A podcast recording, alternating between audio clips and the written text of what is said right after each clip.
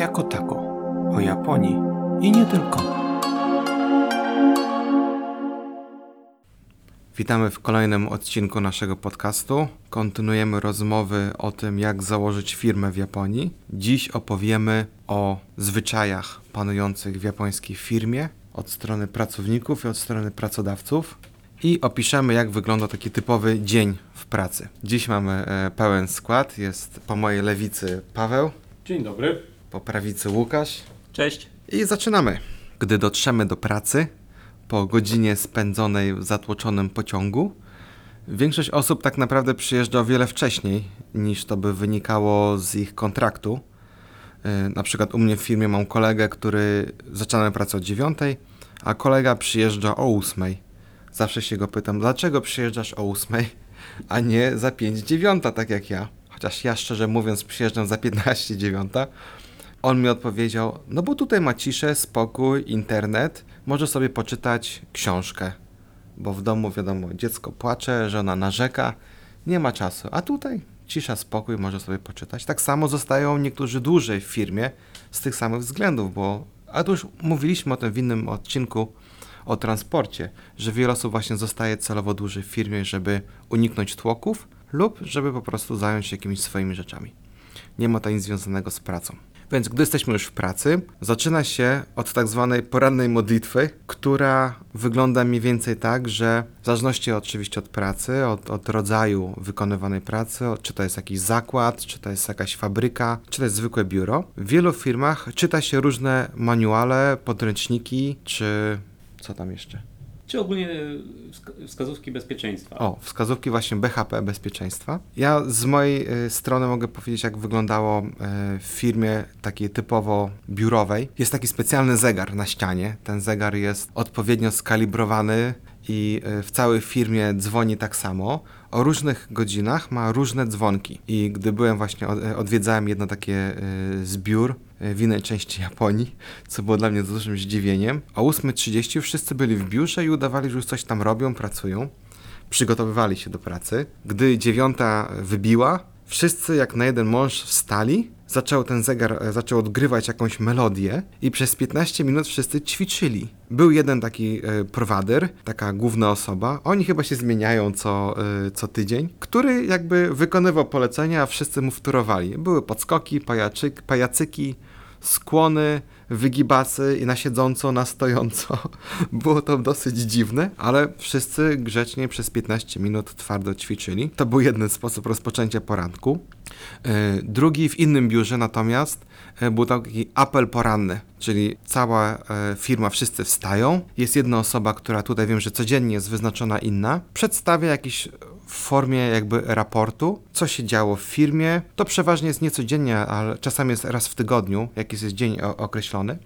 I przedstawia jakby raport taki tygodniowy e, z tego, co się w firmie działo, co ten dział robił. Później są w mniejszych grupkach, wszyscy dalej stoją, ale jakby w inny, jedna osoba dwa biurka dalej mówi coś innego, trzy biurka dalej ktoś jeszcze mówi coś jeszcze innego i opowiadają jakby przedstawiając plan, czy to było za zeszły tydzień, czy na przyszły tydzień. Jeśli chodzi jeszcze o e, tę poranną modlitwę, tak żartobliwie to nazywamy, jak to Łukasz wyglądało w fabryce? Tak, no fabryka jest tutaj niewątpliwie takim miejscem, gdzie akuratnie te, takie poranne zebrania, czy też poranne ćwiczenia, no naprawdę mają sens, bo po pierwsze, to jest rozgrzewka przed pracą, no, niewątpliwie praca w fabryce to jest to praca fizyczna, czyli taka rozgrzewka ma sens.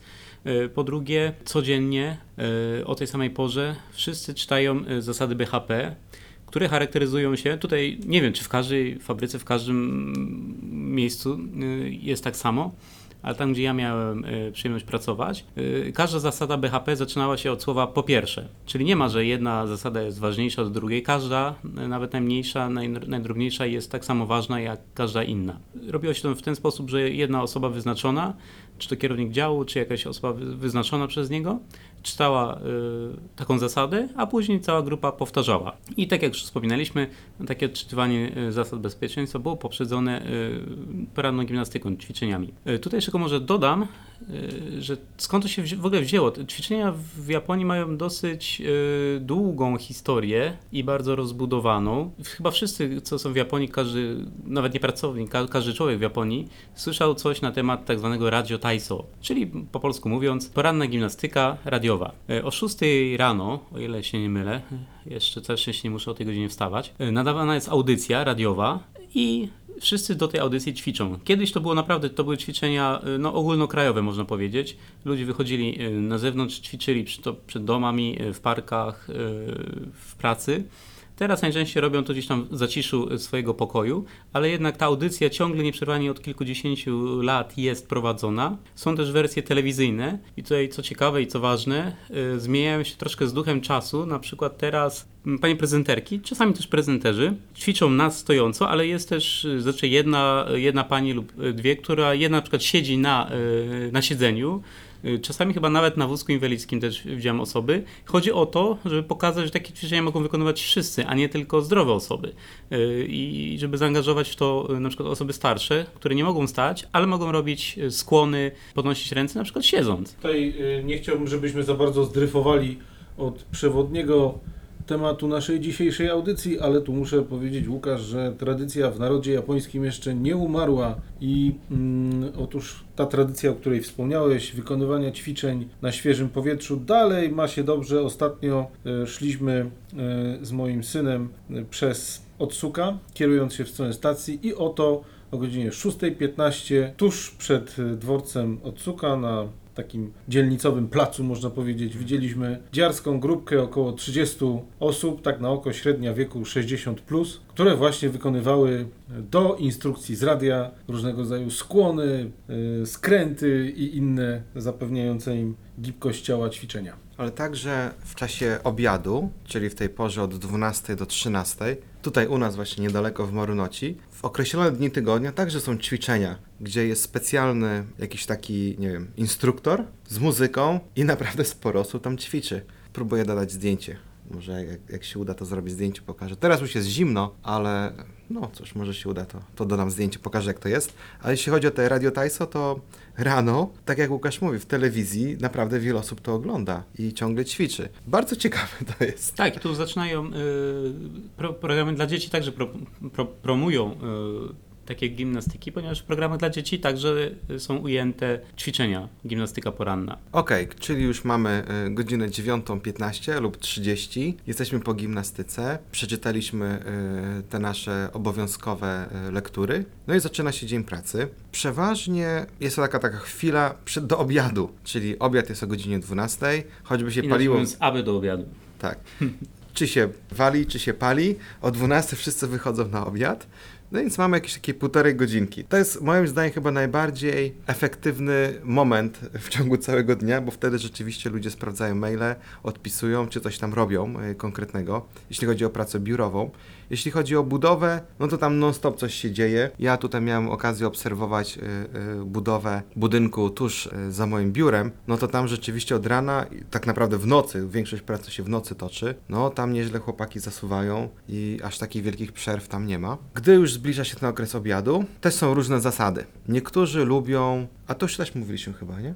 Niektórzy lubią jeść samemu, czyli kupują właśnie benta. Niektórzy idą w grupach y, z działów. Niektórzy idą z klientami na jakieś obiady. Wtedy tak się rezerwuje się przeważnie wtedy jakieś miejsce w restauracji. Ale przeważnie wiele osób albo przynosi ze sobą to jedzenie, przygotuje na przykład rano lub dzień wcześniej, y, lub kupuje jakieś bento, je y, w biurze, a potem po prostu idzie spać. To też jest bardzo popularna forma spędzania przerwy obiadowej. Tak, no to też wyjaśnia popularność y, tych ćwiczeń gimnastyki, żeby tych ludzi po przerwie lunchowej, obiadowej trochę rozruszać.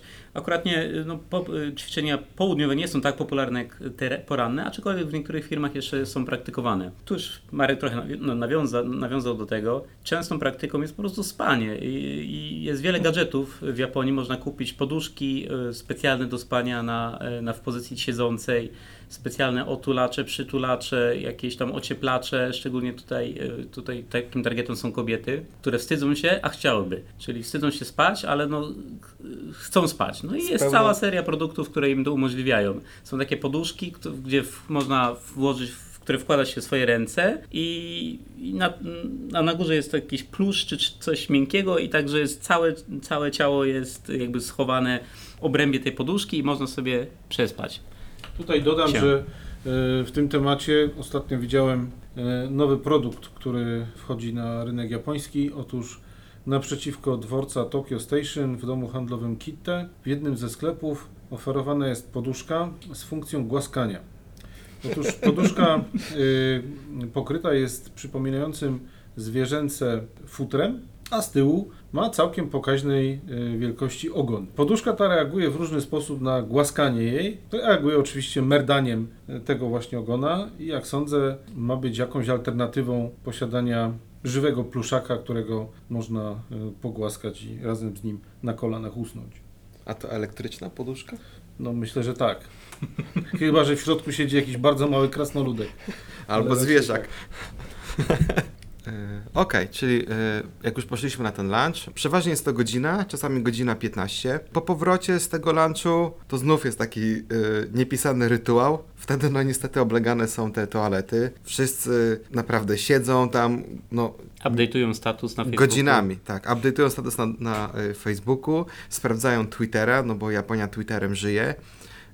W różnych grupach na line, sprawdzają też, co tam się dzieje. No teraz na Instagramkach, Facebookach i tak dalej. I tak kolejna godzinka poleciała.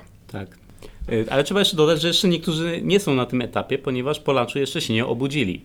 Otóż te wszystkie gadżety i nie gadżety sprawiają, że jednak no, no przyjemnie się śp- śpi w, biurze, szczególnie jeśli y, są to trochę starsi pracownicy, którzy na przykład no, lubią poczytać sobie książkę, no a wiadomo, no, jak się czyta książkę, to głowa y, się kiwa. Z, y, z książką w ręku zasypiają.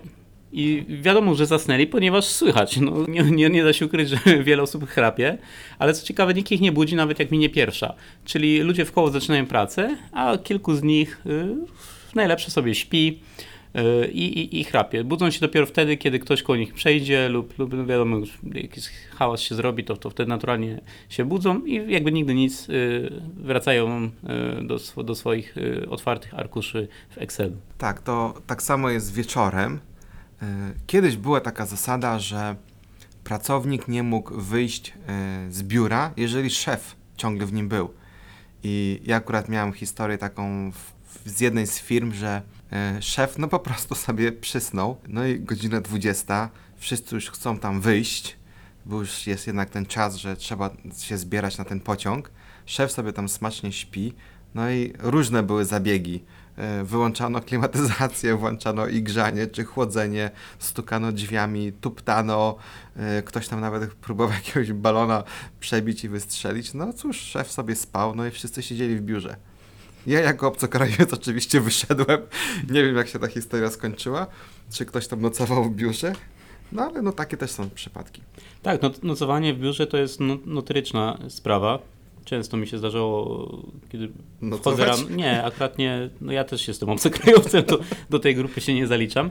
E, Ale widziałem ludzi, którzy jeszcze, jeszcze się nie obudzili, jak ja już przyszedłem na, e, na przykład do, do, do pracy.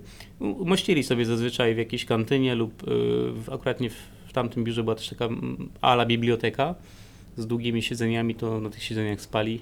Poduszki też były. Także normalnie sobie tam spali, rano wstawali i szli dalej do pracy. Kolejną częścią nieodzowną niemalże każdego dnia są meetingi. W Japonii jest taka zasada, że wszyscy na meetingu muszą być chwilę nawet wcześniej, muszą być bardzo punktualni, jeśli chodzi także o klientów, czy my jesteśmy u klienta, czy klient przychodzi do nas. Niestety, co już nie jest przestrzegane, jest to zakończenie tego spotkania. Wiele razy się zdarza, że spotkanie powinno się skończyć na przykład y, po dwóch godzinach, ale jest przeciągnięte o następną godzinę. I ja szczerze mówiąc, to jest jedna z rzeczy, która naprawdę mnie irytuje i tego bardzo nie lubię w japońskich firmach. Oczywiście, jeżeli my przyjmujemy tych klientów, absolutnie nie możemy ich wyprosić. Czyli czekamy, aż oni wyczerpią temat i będą gotowi do wyjścia. Tak, najgorsze są takie wrzutki typu już jest 18, a nagle ktoś przychodzi, ej, to chodźcie musimy przegadać ten temat, albo pogadamy jeszcze o czymś, tak ni stąd, ni zowąd i nagle zaczyna się takie długie posiedzenie, na które nikt nie był przygotowany, nie wiadomo po co ono jest, ale no, takie wrzutki są na porządku, na porządku dziennym w Japonii. Jeśli chodzi jeszcze o y, meetingi, tutaj Paweł ma dla nas quality content. Tak. No mam nadzieję, że dokonacie tutaj koledzy dekonstrukcji tego strasznego obrazu, który za chwilę tutaj przedstawię. Natomiast chciałem skierować naszą, waszą dyskusję na temat ogólnie stosunków panujących pomiędzy różnymi poziomami struktury organizacyjnej y, w firmach czysto japońskich. Ja nie mam tutaj żadnego doświadczenia, albo tylko doświadczenie jako obserwator, więc tak jak mówię, nie mam żadnego doświadczenia, natomiast wy pewnie macie swoje spostrzeżenia. Natomiast tak zwaną zarzutką Niech stanie się fragment y, z książki napisanej przez Amelie Nothomb pod tytułem Z pokorą i z uniżeniem, który chciałbym tutaj przytoczyć. W, y, książka w przekładzie Barbary Grzegorzewskiej opisuje losy kobiety Europejki, która z bardzo dobrą znajomością japońskiego po studiach postanawia zatrudnić się w korporacji japońskiej i przeżywa tam przeróżne perypetie, w żaden sposób nie mogąc dopasować się ani charakterologicznie, ani y, hierarchicznie do stosunków panu- panujących w tej korporacji. No i w końcu jakby mm, decyduje się opuścić tą firmę, pokonawszy przedtem wszystkie stopnie kariery aż do samego dołu. Czyli jakby odwrotna, odwrócona kariera. Jeszcze trzeba tylko dodać, kiedy się dzieje ta książka, bo zaraz Paweł właśnie przytoczy e, fragment. Trzeba pamiętać, że to są lata przełom 80., 90. i wtedy ilość obcokrajowców w Japonii, a szczególnie w japońskich firmach, była naprawdę minimalna. Dlatego wiele osób zarzuca, że ona trochę przekoloryzowała tą książkę, ale to zaraz wrócimy do tej dyskusji. Książka niewątpliwie jest y, pewnym przerysowaniem i na pewno, jak to się mówi, prawda zazwyczaj leży po środku. Trudno obarczyć jedną ze stron tego konfliktu za, za taki, a nie inny rozwój wypadków. Natomiast wydaje mi się, że mimo wszystko coś tam, jakieś ziarno prawdy w tej książce jest i y, troszeczkę daje do myślenia, jeśli chodzi o, o to, jak wygląda praca i stosunki pomiędzy ludźmi w, w tej y, japońskiej firmie. No więc bez dalszych wstępów y, postaram się odczytać fragment, w którym bohaterka jest już po pierwszych perypetiach i zostaje przeniesiona na nieco mniej odpowiedzialne stanowisko, to znaczy roznoszenie kawy na spotkania u wiceprezesa. Któregoś dnia pan Saito poinformował mnie, że wiceprezes przyjmuje u siebie w gabinecie ważną delegację zaprzyjaźnionej firmy. Kawa. Dla 20 osób. Weszłam do pana Omoci z ogromną tacą i zachowałam się lepiej niż doskonale. Każdą filiżankę podawałam ze szczególną pokorą, recytując najbardziej wyszukane zwyczajowe formułki, spuszczając wzrok i nisko się kłaniając. Jeżeli istniał order zasługi dla Oszakumi, powinnam go była otrzymać. Po kilku godzinach delegacja wyszła. Grzmiący głos olbrzymiego pana Omoci zakrzyknął: Saito-san! Zobaczyłam, jak pan Saito zrywa się z miejsca, robi się trupio blady i biegnie do jaskini wiceprezesa. Wrzaski grubasa słychać było przez ścianę. Nie rozumiało się, co mówi, ale nie brzmiało to uprzejmie. Pan Saito wrócił zmieniony na twarzy. Na myśl, że waży trzy razy mniej niż jego napastnik, poczułam do niego jakiś głupi przypływ czułości. Wtedy zawołał mnie z wściekłością w głosie. Weszłam za nim do pustego gabinetu. Zaczął mówić z gniewem, od którego plątał mu się język. Bardzo źle usposobiła pani delegację zaprzyjaźnionej firmy. Podawała pani kawę, wypowiadając formułki sugerujące, że doskonale mówi pani po japońsku. Nie mówię najgorzej, Saito-san. Proszę milczeć. Jakim prawem się pani broni? Pan Omoci jest na panią bardzo zagniewany. Wytworzyła pani na porannym zebraniu okropny nastrój. Jak nasi partnerzy mieli czuć się swobodnie w obecności jakiejś białej, która rozumie ich język? Od tej chwili nie mówi pani po japońsku. Zrobiłam okrągłe oczy. Słucham? Nie zna pani japońskiego, jasne? Ale przecież właśnie z uwagi na znajomość waszego języka zatrudniono mnie, zatrudniono mnie w Yumimoto. Nic mnie to nie obchodzi. Wydaje pani polecenie, żeby przestała pani rozumieć po japońsku. To niemożliwe. Nie sposób podporządkować się takiemu poleceniu. Zawsze jest sposób, żeby podporządkować się poleceniu. Zachodnie umysły powinny to rozumieć. Tu jest pies pogrzebany, pomyślałem, zanim podjęłam rozmowę. Japoński umysł zapewne zdolny jest zmucić się do tego, żeby zapomnieć własnego języka. Umysł zachodni nie dysponuje takimi możliwościami. Ten niedorzeczny argument najwyraźniej wydał się panu Saito możliwy do przyjęcia. Niech pani jednak spróbuje, a przynajmniej niech pani udaje. Otrzymałem rozkazy co do pani. Zrozumiano? No i co wy na to? W ogóle ten fragment jest niesamowity, bo ma wiele Warstw, aspektów. Tak, które w doskonale pokazują nastawienie oraz strukturę japońskiej firmy. Także do ich pracowników, także do swoich szefów, do gości i jak to fajnie wszystko ze sobą gra lub nie. W ogóle z pokorą i, i uniżeniem to jest moja ukochane w ogóle podsumowanie całości nastawienia każdego pracownika, szczególnie obcokrajowca w japońskiej firmie. Czyli z pokorą i uniżeniem trzeba znosić to wszystko. Czasami według nawet wykonywać zupełnie absurdalne yy, polecenia.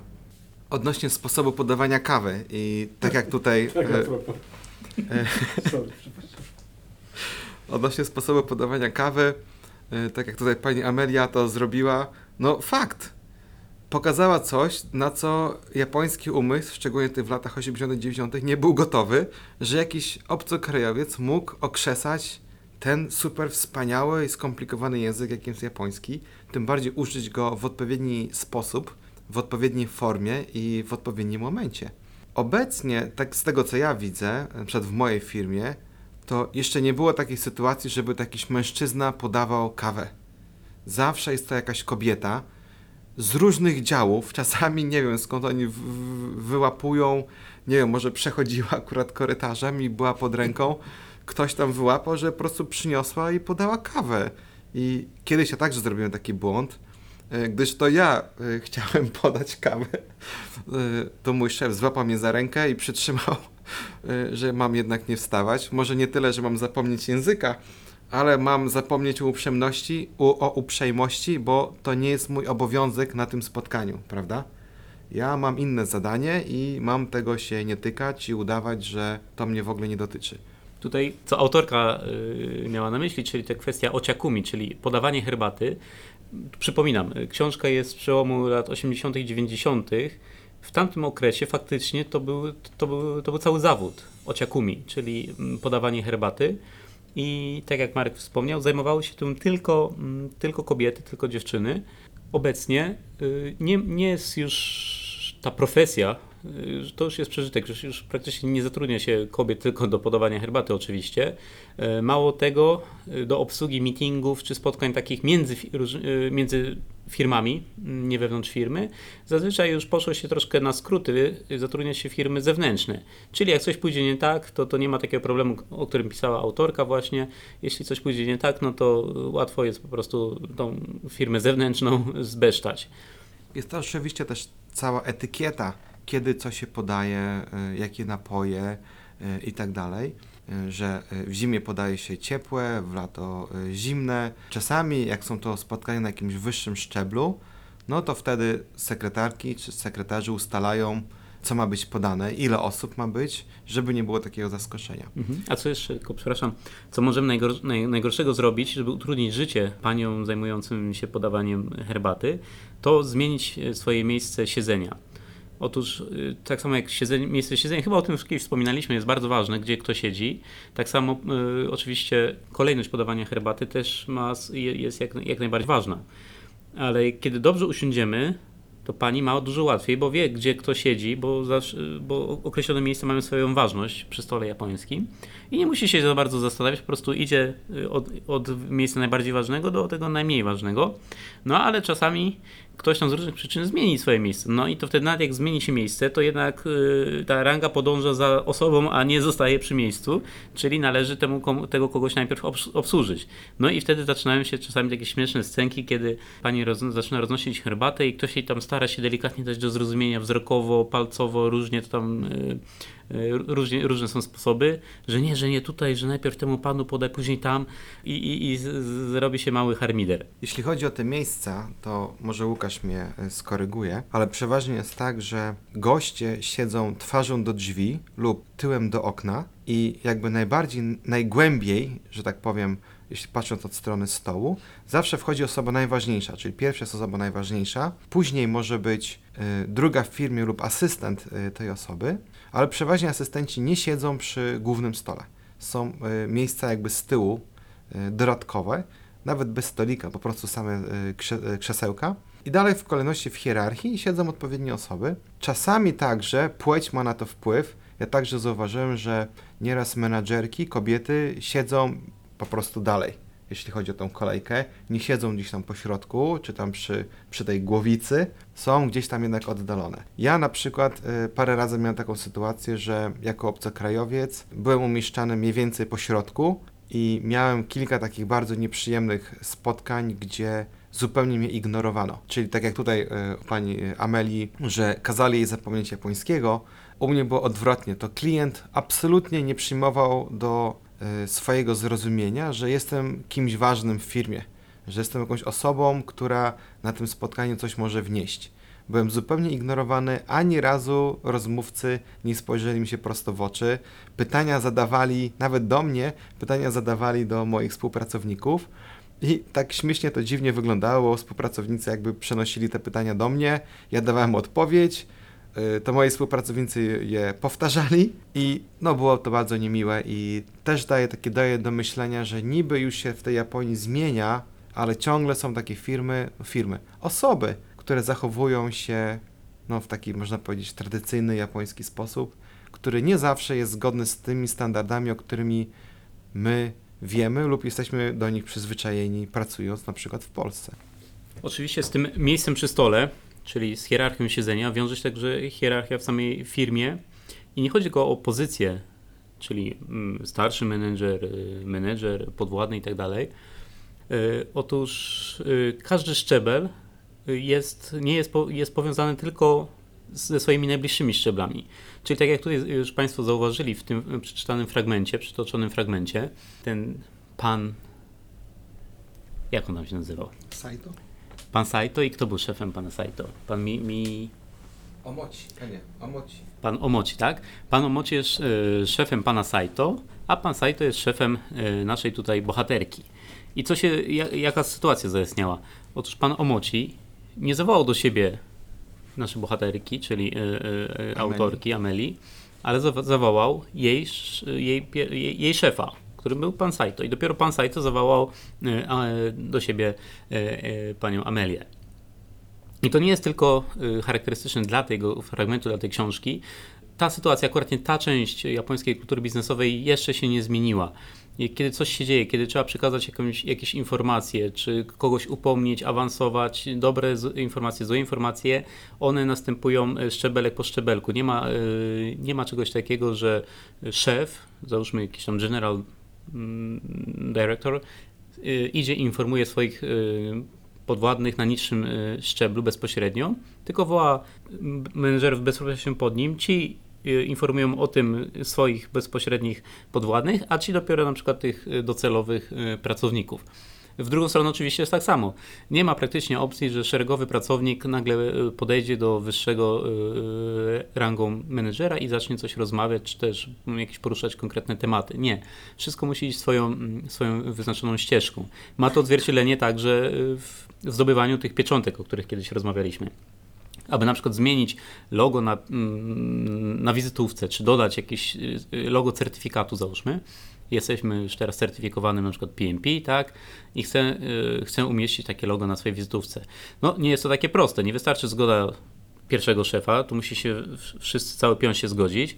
No ale też nie ma takiej opcji, że się pójdzie do tego ostatniego, który ma tą decydującą władzę i od niego się bezpośrednio wyciągnie tą pieczątkę. Nie, nie, to nie jest takie proste. Żeby na przykład zmienić y, wygląd pieczątki, to liczyłem w moim przypadku, w mojej byłej firmie było 11 pieczątek potrzebnych. Także jak e, widzieć Państwo, to nie, jest, to nie jest proste. Te drabinki są dosyć wysokie w japońskich firmach i bardzo, bardzo utrudniają e, no, zarówno komunikację, a co za tym idzie, także podejmowanie decyzji, szybkość tych decyzji i trafność decyzji czasami. Tutaj dobrym przykładem, jeśli e, są Państwo na bieżąco z informacjami biznesowymi z Japonii, przykład Carlosa Gona, który no, teraz tutaj jest taką czarną owcę się z niego robi. A na przykład jedną z nowości, którą wprowadził w japońskich firmach, no jak Państwo wiecie, on, był już, jest, jest to były szef koncernu Nissan w Japonii. Kiedy odwiedzał fabryki, rozmawiał z ludźmi na, na hali montażowej, rozmawiał bezpośrednio z pracownikami, co nigdy do tej pory się nie zdarzyło. Szef czy nawet szef, y, szef y, nie już szef koncernu, ale szef fabryki nigdy nie rozmawiał ze swoimi podwodnymi na tak niskim szczeblu, tylko zawsze przekazywał wiadomość y, do poszczególnych szczebli krok po kroku. Natomiast obcokrajowcy zazwyczaj starają się uprawiać bezpośrednią komunikację. To właśnie Carlos Ghosn, czy też były y, szef Olympusa, również był za to krytykowany, że bezpośrednio wydawał polecenia ludziom niższego szczebla bez z po- z pominięciem właśnie y, menedżerów. Jeśli chodzi właśnie jeszcze o szefa Olympusa, on także trochę w świetle skandalu zakończył swoje prezesowanie. Yy, Krótkie dodajmy. krótkie.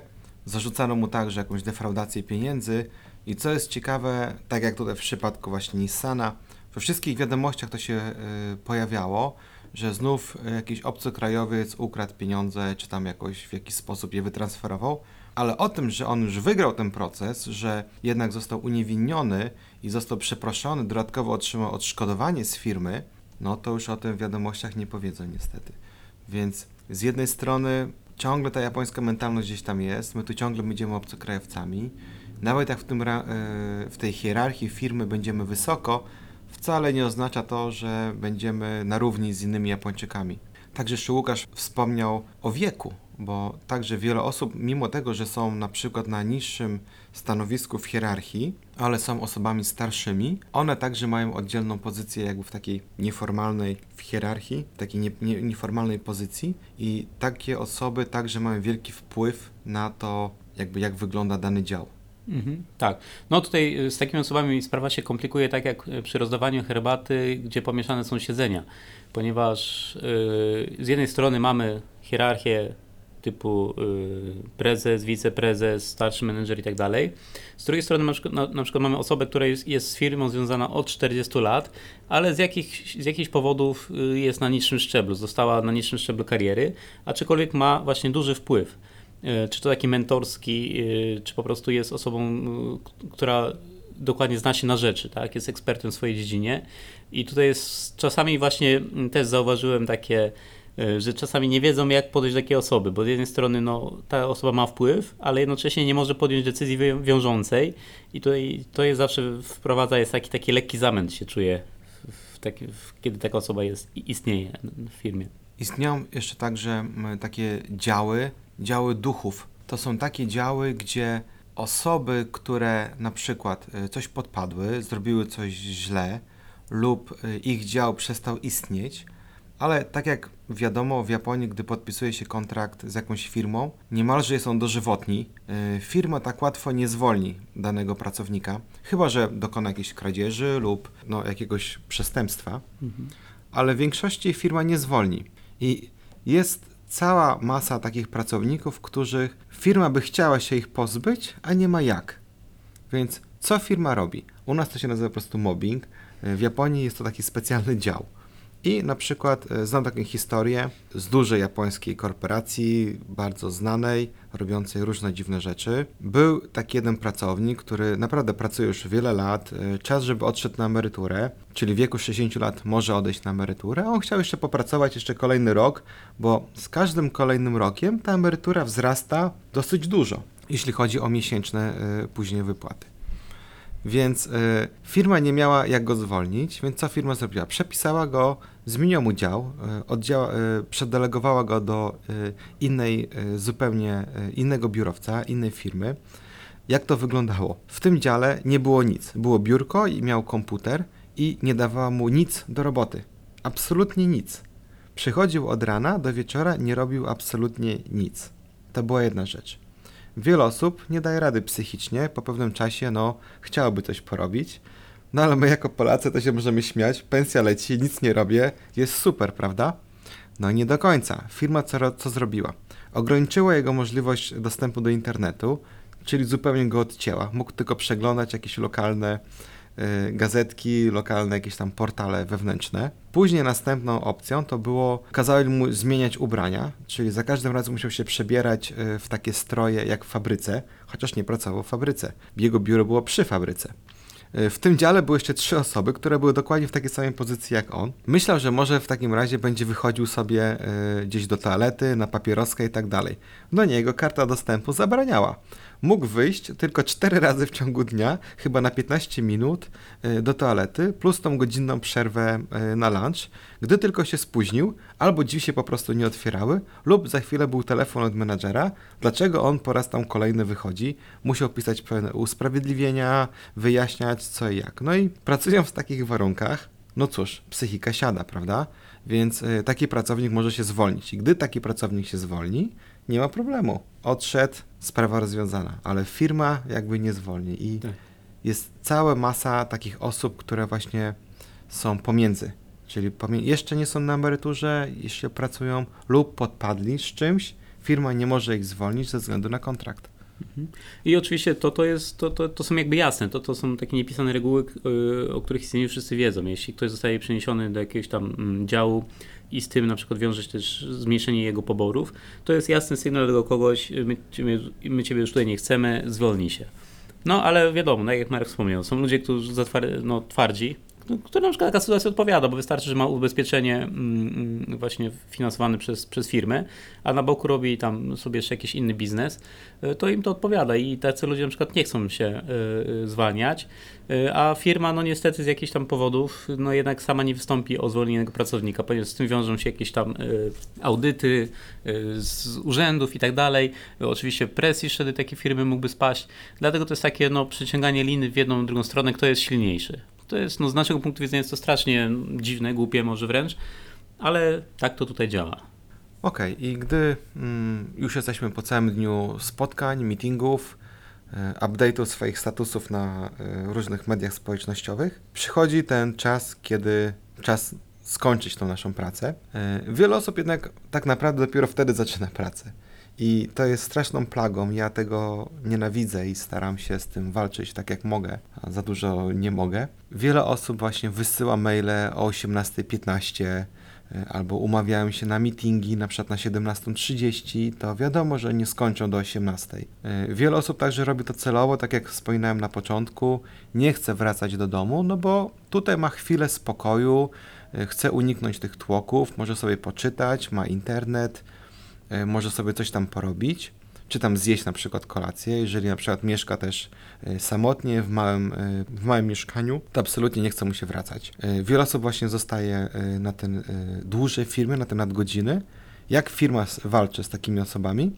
Firma na przykład, powiedzmy do 18 pracujemy, o godzinie 20 gasi światła. Czyli w całym biurze światła są zgaszone, nie ma możliwości zapalenia ich ponownie. Lub zatrzymywana jest klimatyzacja. E, Wiadomo, w lato robi się bardzo szybko strasznie gorąco i nie do wytrzymania. Jest to jeden ze sposobów zmuszania pracowników, żeby właśnie poszli do domu. E, Są także ekstrema, na przykład taka firma Softbank, to był Łukasz? Chyba, znaczy Softbank wpadł na ten tam. pomysł z kimś tam. Nie, oni chyba tego u siebie nie wprowadzili. Był taki pomysł zrobienia dronów. Te drony by, bo wiadomo, w Japonii no to open space jest najbardziej popularną e, formą pracy w biurze, czyli strasznie zawalone papierami i biurkami open space. Dron miałby latać i wyłapywać tych pracowników, którzy zostali dłużej i w jakiś sposób ich tam e, zmuszać, żeby wyszli, czy tam podnosić alarm. Już nie wiem, jaki tam był sposób. Też nie pamiętam. Jakieś zdjęcie i, i, na tablicy pamiętam. Tak, i tych pracowników nie obsługujemy Tak. po godzinie 20. Ale skąd, skąd się biorą takie zmiany? Bo to nie jest tak naprawdę, y, to, mm, to tutaj muszą Państwo też sobie zdać sprawę, że y, firmy wiedzą oczywiście, że pracownicy zostają nadgo- y, na nadgodziny dłużej, bo, bo nie zawsze, nie, nie z powodów, żeby dokończyć pracę, ale po prostu zostają, żeby sobie na przykład dorobić, ponieważ wypłaty, czy też ta część nadgodzinna jest dużo bardziej płatna niż, niż, niż w czasie normalnej y, pracy. Do pewnego momentu to było bardzo tolerowane, ale po dużym trzęsieniu ziemi, które miało miejsce w w 2011 roku, tam były problemy typu prądu nie było, y, no wiadomo, y, wpływ ekonomiczny był duży, y, duży na, na japońskie firmy. Japońskie firmy, firmy zdały sobie sprawę, że, że no tak dłużej być nie może i stąd zaczęły właśnie tego typu akcje prowadzić. Wyłączanie światła najlepiej to y, można było y, podsumować to w ten sposób, że to jest walka z, z, z użyciem prądu, a nie walka z pracownikami, którzy zostają na nadgodziny, bo y, to byłoby też takie no, gorzej przyjęte, jeśli by to firmy prom- promowały jako walka y, z nadgodzinami, tak? A z drugiej strony mamy też rząd japoński, który jednak promuje sz- krótszy dzień pracy, który, który w jakiś tam sposób chce zmusić firmy też do, do wprowadzania tak zwanego work-life balance. Y, A z drugiej strony podnosi y, opłaty za nadgodziny, czyli tutaj mamy, mm, jest taka nierównowaga, bo z jednej strony y, rząd na poziomie rządowym chcą, żeby firmy ukróciły nadgodziny, a z drugiej strony jakby promują te nadgodziny, zwiększając poziom wypłat. Gdy zakończymy dzień pracy, w wielu firmach są imprezy, obowiązkowe lub nie. W tych takich bardziej, wydaje mi się, handlowych firmach to są bardziej obowiązkowe. Każdy musi tam być. Także w różnych okresach e, roku są specjalne imprezy tematyczne, czyli jest na przykład na wiosnę e, hanabi, czyli oglądanie wiśni, sakury. Potem mamy hanabi, czyli mamy pokazy ogni sztucznych. Także jest popularne, żeby cała firma wyszła i tam się upiła y, w parku pod y, wiśnią. Teraz mamy okres Bonenkajów, czyli to są takie około noworoczne imprezy. Teraz są przed Nowym Rokiem, później będą Tak. po Nowym Roku. Więc tak naprawdę Japończycy zawsze znajdą jakiś pretekst, żeby się spotkać i zjeść i wypić. Nie zawsze na koszt firmy. Y, Czasami firma sponsoruje, a ostatnio, no niestety, każdy się tam musi złożyć określoną kwotę. Coś jeszcze powiesz, Łukasz, o Bononkajach? O kacu następnego dnia? Obo... no, to, to, to tak, jak najbardziej, ale y, tutaj może u, u, uwaga, czy też taki, taki hint dla Państwa, którzy by byli w Japonii w okresie grudniowym. Y, Proszę rezerwować rezer- re- restaurację z dużym wyprzedzeniem, ponieważ ciężko znaleźć miejsce właśnie w grudniu z powodu tych bonenkajów, kiedy większość japońskich firm udaje się na tradycyjne pożegnanie roku we wspólnym gronie. Na koniec tutaj chcieliśmy dodać, że to, o czym teraz mówimy, to jak najbardziej jest, to jest prawda, to są nasze tutaj y, subiektywne, bo subiektywne, ale nasze odczucia y, po, po wielu latach spędzonych y, w Japonii, ale jednocześnie musimy przyznać, że Japonia się zmienia, wolno bo wolno, troszeczkę po troszeczkę, krok po kroku, ale się zmienia. Y, Coraz większą popularnością cieszy się tak zwany home office, czy też praca zdalna z domu. Y, Wiele firm wprowadza y, work-life balance, Dzięki temu możemy na przykład szybciej wyjść sobie z pracy. Oczywiście ten czas, y, który skróciliśmy, nadro- możemy nadrobić w innym dniu, aczkolwiek no jest to zawsze jakieś wyjście, kiedy musimy pójść po dziecko wcześniej, czy, czy załatwić jakieś sprawy w urzędzie. Kiedyś to było nie do pomyślenia. Y, Teraz staje się to coraz bardziej y, normalną praktyką. Firmy oferują jakieś nawet incentywy typu, czy perki tak zwane, promujące pracę zdalną. I tu jest też kilka takich powodów, dlaczego firmy to robią. Ponieważ, y, żeby stać się lepszym miejscem pracy, żeby więcej młodych ludzi zaraz po studiach wybierało tę konkretną firmę. Jak już wszyscy wiemy, już teraz, już też ten, ten, ten, podnosiliśmy ten temat tutaj e, na tym forum, że w Japonii brakuje rąk do pracy. Co za tym idzie, brakuje pracowników. Także firmy starają się, y, walczą jak mogą o nowych pracowników. To jest jedna rzecz. Druga to y, Igrzyska Olimpijskie, które się wielkimi krokami zbliżają już za dwa lata. Zapraszamy. Mm, Ale co wtedy się stanie? Y, Miliony turystów, miliony kibiców, którzy, którzy zjadą się tutaj, no może nie miliony, ale co najmniej tysiące, dziesiątki tysięcy kibiców, którzy zjadą do Tokio. No ciężko sobie wyobrażam, aby pomieścić i kibiców, i pracowników. I oczywiście rząd sobie zdaje z tego y, sprawę, dlatego planuje, aby na czas igrzysk jak najmniej osób pracowało w, w biurach, a jak najwięcej osób, żeby zostało po prostu w domu. I firmy starają się jakby przystosować procesy swoje, y, nastawienie pracowników pod, pod tym kątem, żeby pracowali z domu na czas igrzysk. Także, gdy pracownicy pracują w domu, nie korzystają z transportu publicznego, który będzie maksymalnie obciążony w czasie olimpiady. Burmistrz, pani Kojke, Mhm. to był jeden z jej mm, takich przewodnich e, motywów jej kampanii, że właśnie ona postara się, żeby firmy tokijskie wprowadziły ten nowy sposób pracy zdalnej, żeby pozwoliły pracownikom mm, na pracę zdalną, jeżeli to jest oczywiście możliwe. No i oczywiście za tym idą, idą też y, mniejsze koszta, tak? bo firmy nie muszą płacić nadgodzin, ponieważ praca zdalna równa się praca od 9 do 5 i nie, jakby nie są brane pod uwagę nadgodziny. Większość firm tak ma. Y, później nie trzeba płacić też kosztów przyjazdów, dojazdów. No, z punktu widzenia finansowego to ma też y, wiele plusów dla firm. A jak to wygląda, Łukasz, na przykład, no i Paweł, od strony takiej właśnie jakiejś początkującej firmy, jak wyglądają, bo teraz mówiliśmy o takich dużych korporacjach, tak jak pani autorka opisywała swoją pracę także w wielkiej korporacji, jak to wygląda na przykład w takiej początkującej firmie? Jak Mhm. wygląda biuro i takie jakby życie codzienne? No ja myślę, że tutaj takim wielkim trendem, czy też y, guru, można by powiedzieć, to jest jednak no, Silicon Valley, tak? Y, Wiele firm, y, czy też ogólnie Japonia jako taka, stara się naśladować Amerykę, Kalifornię i ich, ich, ich podejście do pracy.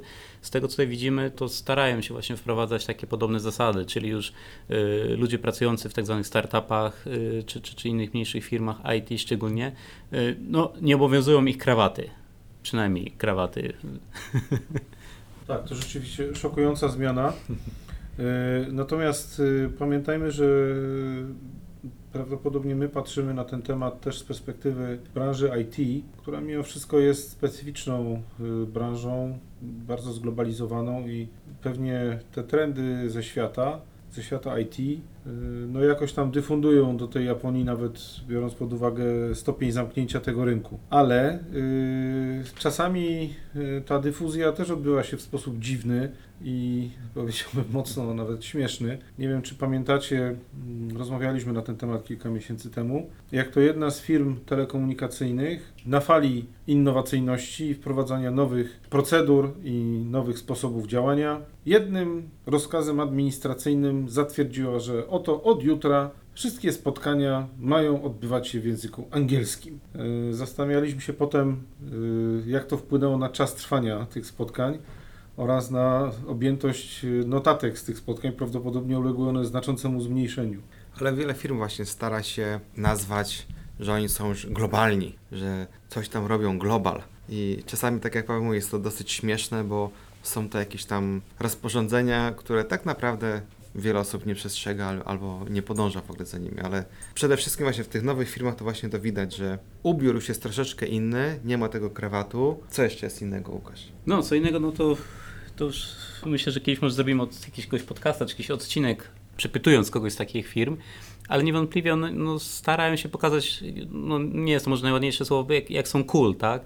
Yy, I to jest, i mówię, tu chodzi o, to jest walka o pracownika po prostu, bo jeśli tylko jakaś firma będzie taka sztywna, będzie w tych ramach takiej jak kiedyś, no to masz małe szanse na znalezienie dobrych pracowników tutaj. No niestety, znaczy niestety, niestety jest coraz trudniej o dobrych pracowników w Japonii, ponieważ e, rynek wsysa wszystko teraz obecnie. Znaczy, ciekawa sprawa, jeśli chodzi, znaczy, mi się wydaje, że różnicą pomiędzy startupami w Japonii, a na przykład startupami w Polsce czy w Europie jest y, to, być może znowu patrzę przez pryzmat y, IT, ale, ale być może mm, również jest i podobnie w innych branżach, że jeżeli ktoś tworzy startup w Polsce, to prawdopodobnie na tym, tym, na tym etapie od razu myśli o potencjalnej działalności również mm, na arenie międzynarodowej. Jego potencjalną grupą docelową jest co najmniej Europa, a być może cały świat. Natomiast w Japonii wcale niekoniecznie. Y, Jakby ten rynek z racji swojej wielkości y, i tak jak powiedział przed chwilą Łukasz, wsysania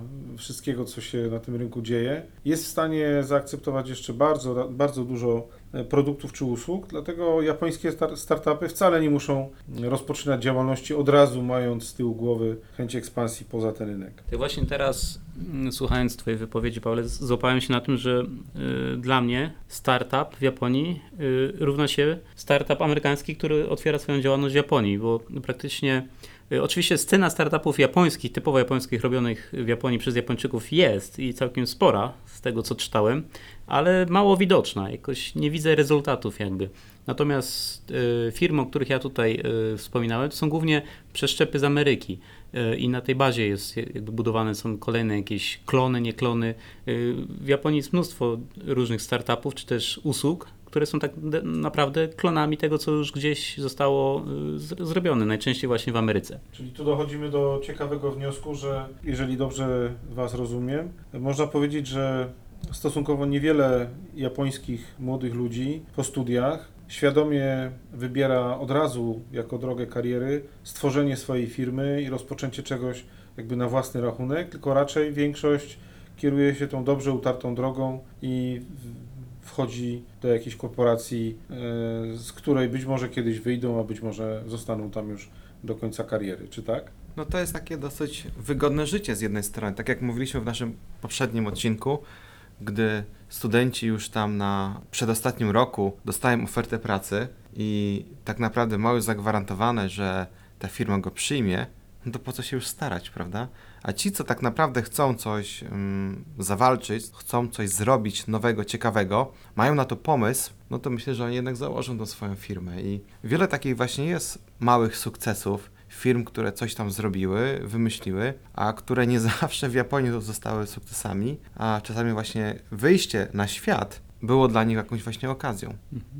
No tutaj to już chyba y, wychodzimy poza ramy tego konkretnego odcinka, ale skoro o tym mówimy, japońskie uniwersytety nie przygotowują studentów, ludzi y, na założenie własnej firmy, y, na pokazanie rynku, jak on, jak on działa, jakie są potrzeby, ponieważ to, tę rolę do tej pory trzymały korporacje. Tak naprawdę student, który kończył y, uniwersytet, tak nie, nie, miał, nie miał żadnej konkretnej wiedzy praktycznej. Wszyst, wszystkiego uczyło, uczyły ich konkretne korporacje. I nawet korporacje nie wymagają tego od y, y, uniwersytetów, ponieważ jeśli jakiś człowiek, młody człowiek jest już w jakimś stopniu ukształtowany, wtedy trudniej jest go przekształcić na, na swoje własne potrzeby.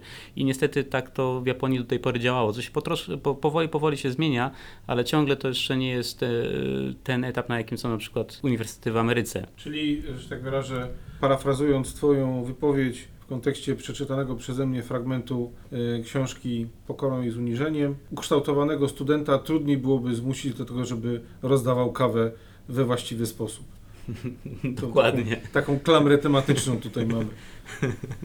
I to jeszcze, jeszcze dalej idąc w parę frazy, yy, ten motyw z japońskim, że udawać, że nie znasz japońskiego, może, musiał być zastosowany do udawać, że nie, nie wiesz, co znaczy programowanie, udawać, że nie wiesz, yy, jak się mówi w innych językach, ponieważ to, to, to wszystko w, oczywiście wymaga czasu i tego wszystkiego musi cię nauczyć firma, a, a nie to, że ty już przychodzisz yy, tutaj ubrany cały na biało. Firma może Cię nauczyć Tak. we właściwy Tak, sposób. dokładnie. Jasne, jasne. Okej, myślę, że temat głęboki, trochę liźnięty przez nas. E, oczywiście wiele rzeczy żeśmy spłucili. Powiedzieliśmy to z naszego punktu widzenia, z naszych doświadczeń, e, bazując na w miarę dużych firmach. Oczywiście to może być inaczej, może być e, gorzej lub lepiej. Nie wiadomo, gdzie dana osoba trafi, ale mniej więcej myślę, że dosyć dobrze opisaliśmy, jak to wszystko wyglądało. Tak, zachęcamy do, koment- do komentowania, do, do zadawania pytań. Jesteśmy tutaj po to, żeby Państwu przybliżyć Japonię. I tak, i umilić słuchanie w pociągu, w drodze do pracy lub z. Okej, to dziękujemy ślicznie w takim razie i do usłyszenia w następnej audycji, w której opowiemy o czym. Jeszcze nie wiemy. Jeszcze nie wiem, ale tematów jest Ale mnóstwo. na pewno o tym opowiem. Do usłyszenia. Do Do usłyszenia. zobaczenia.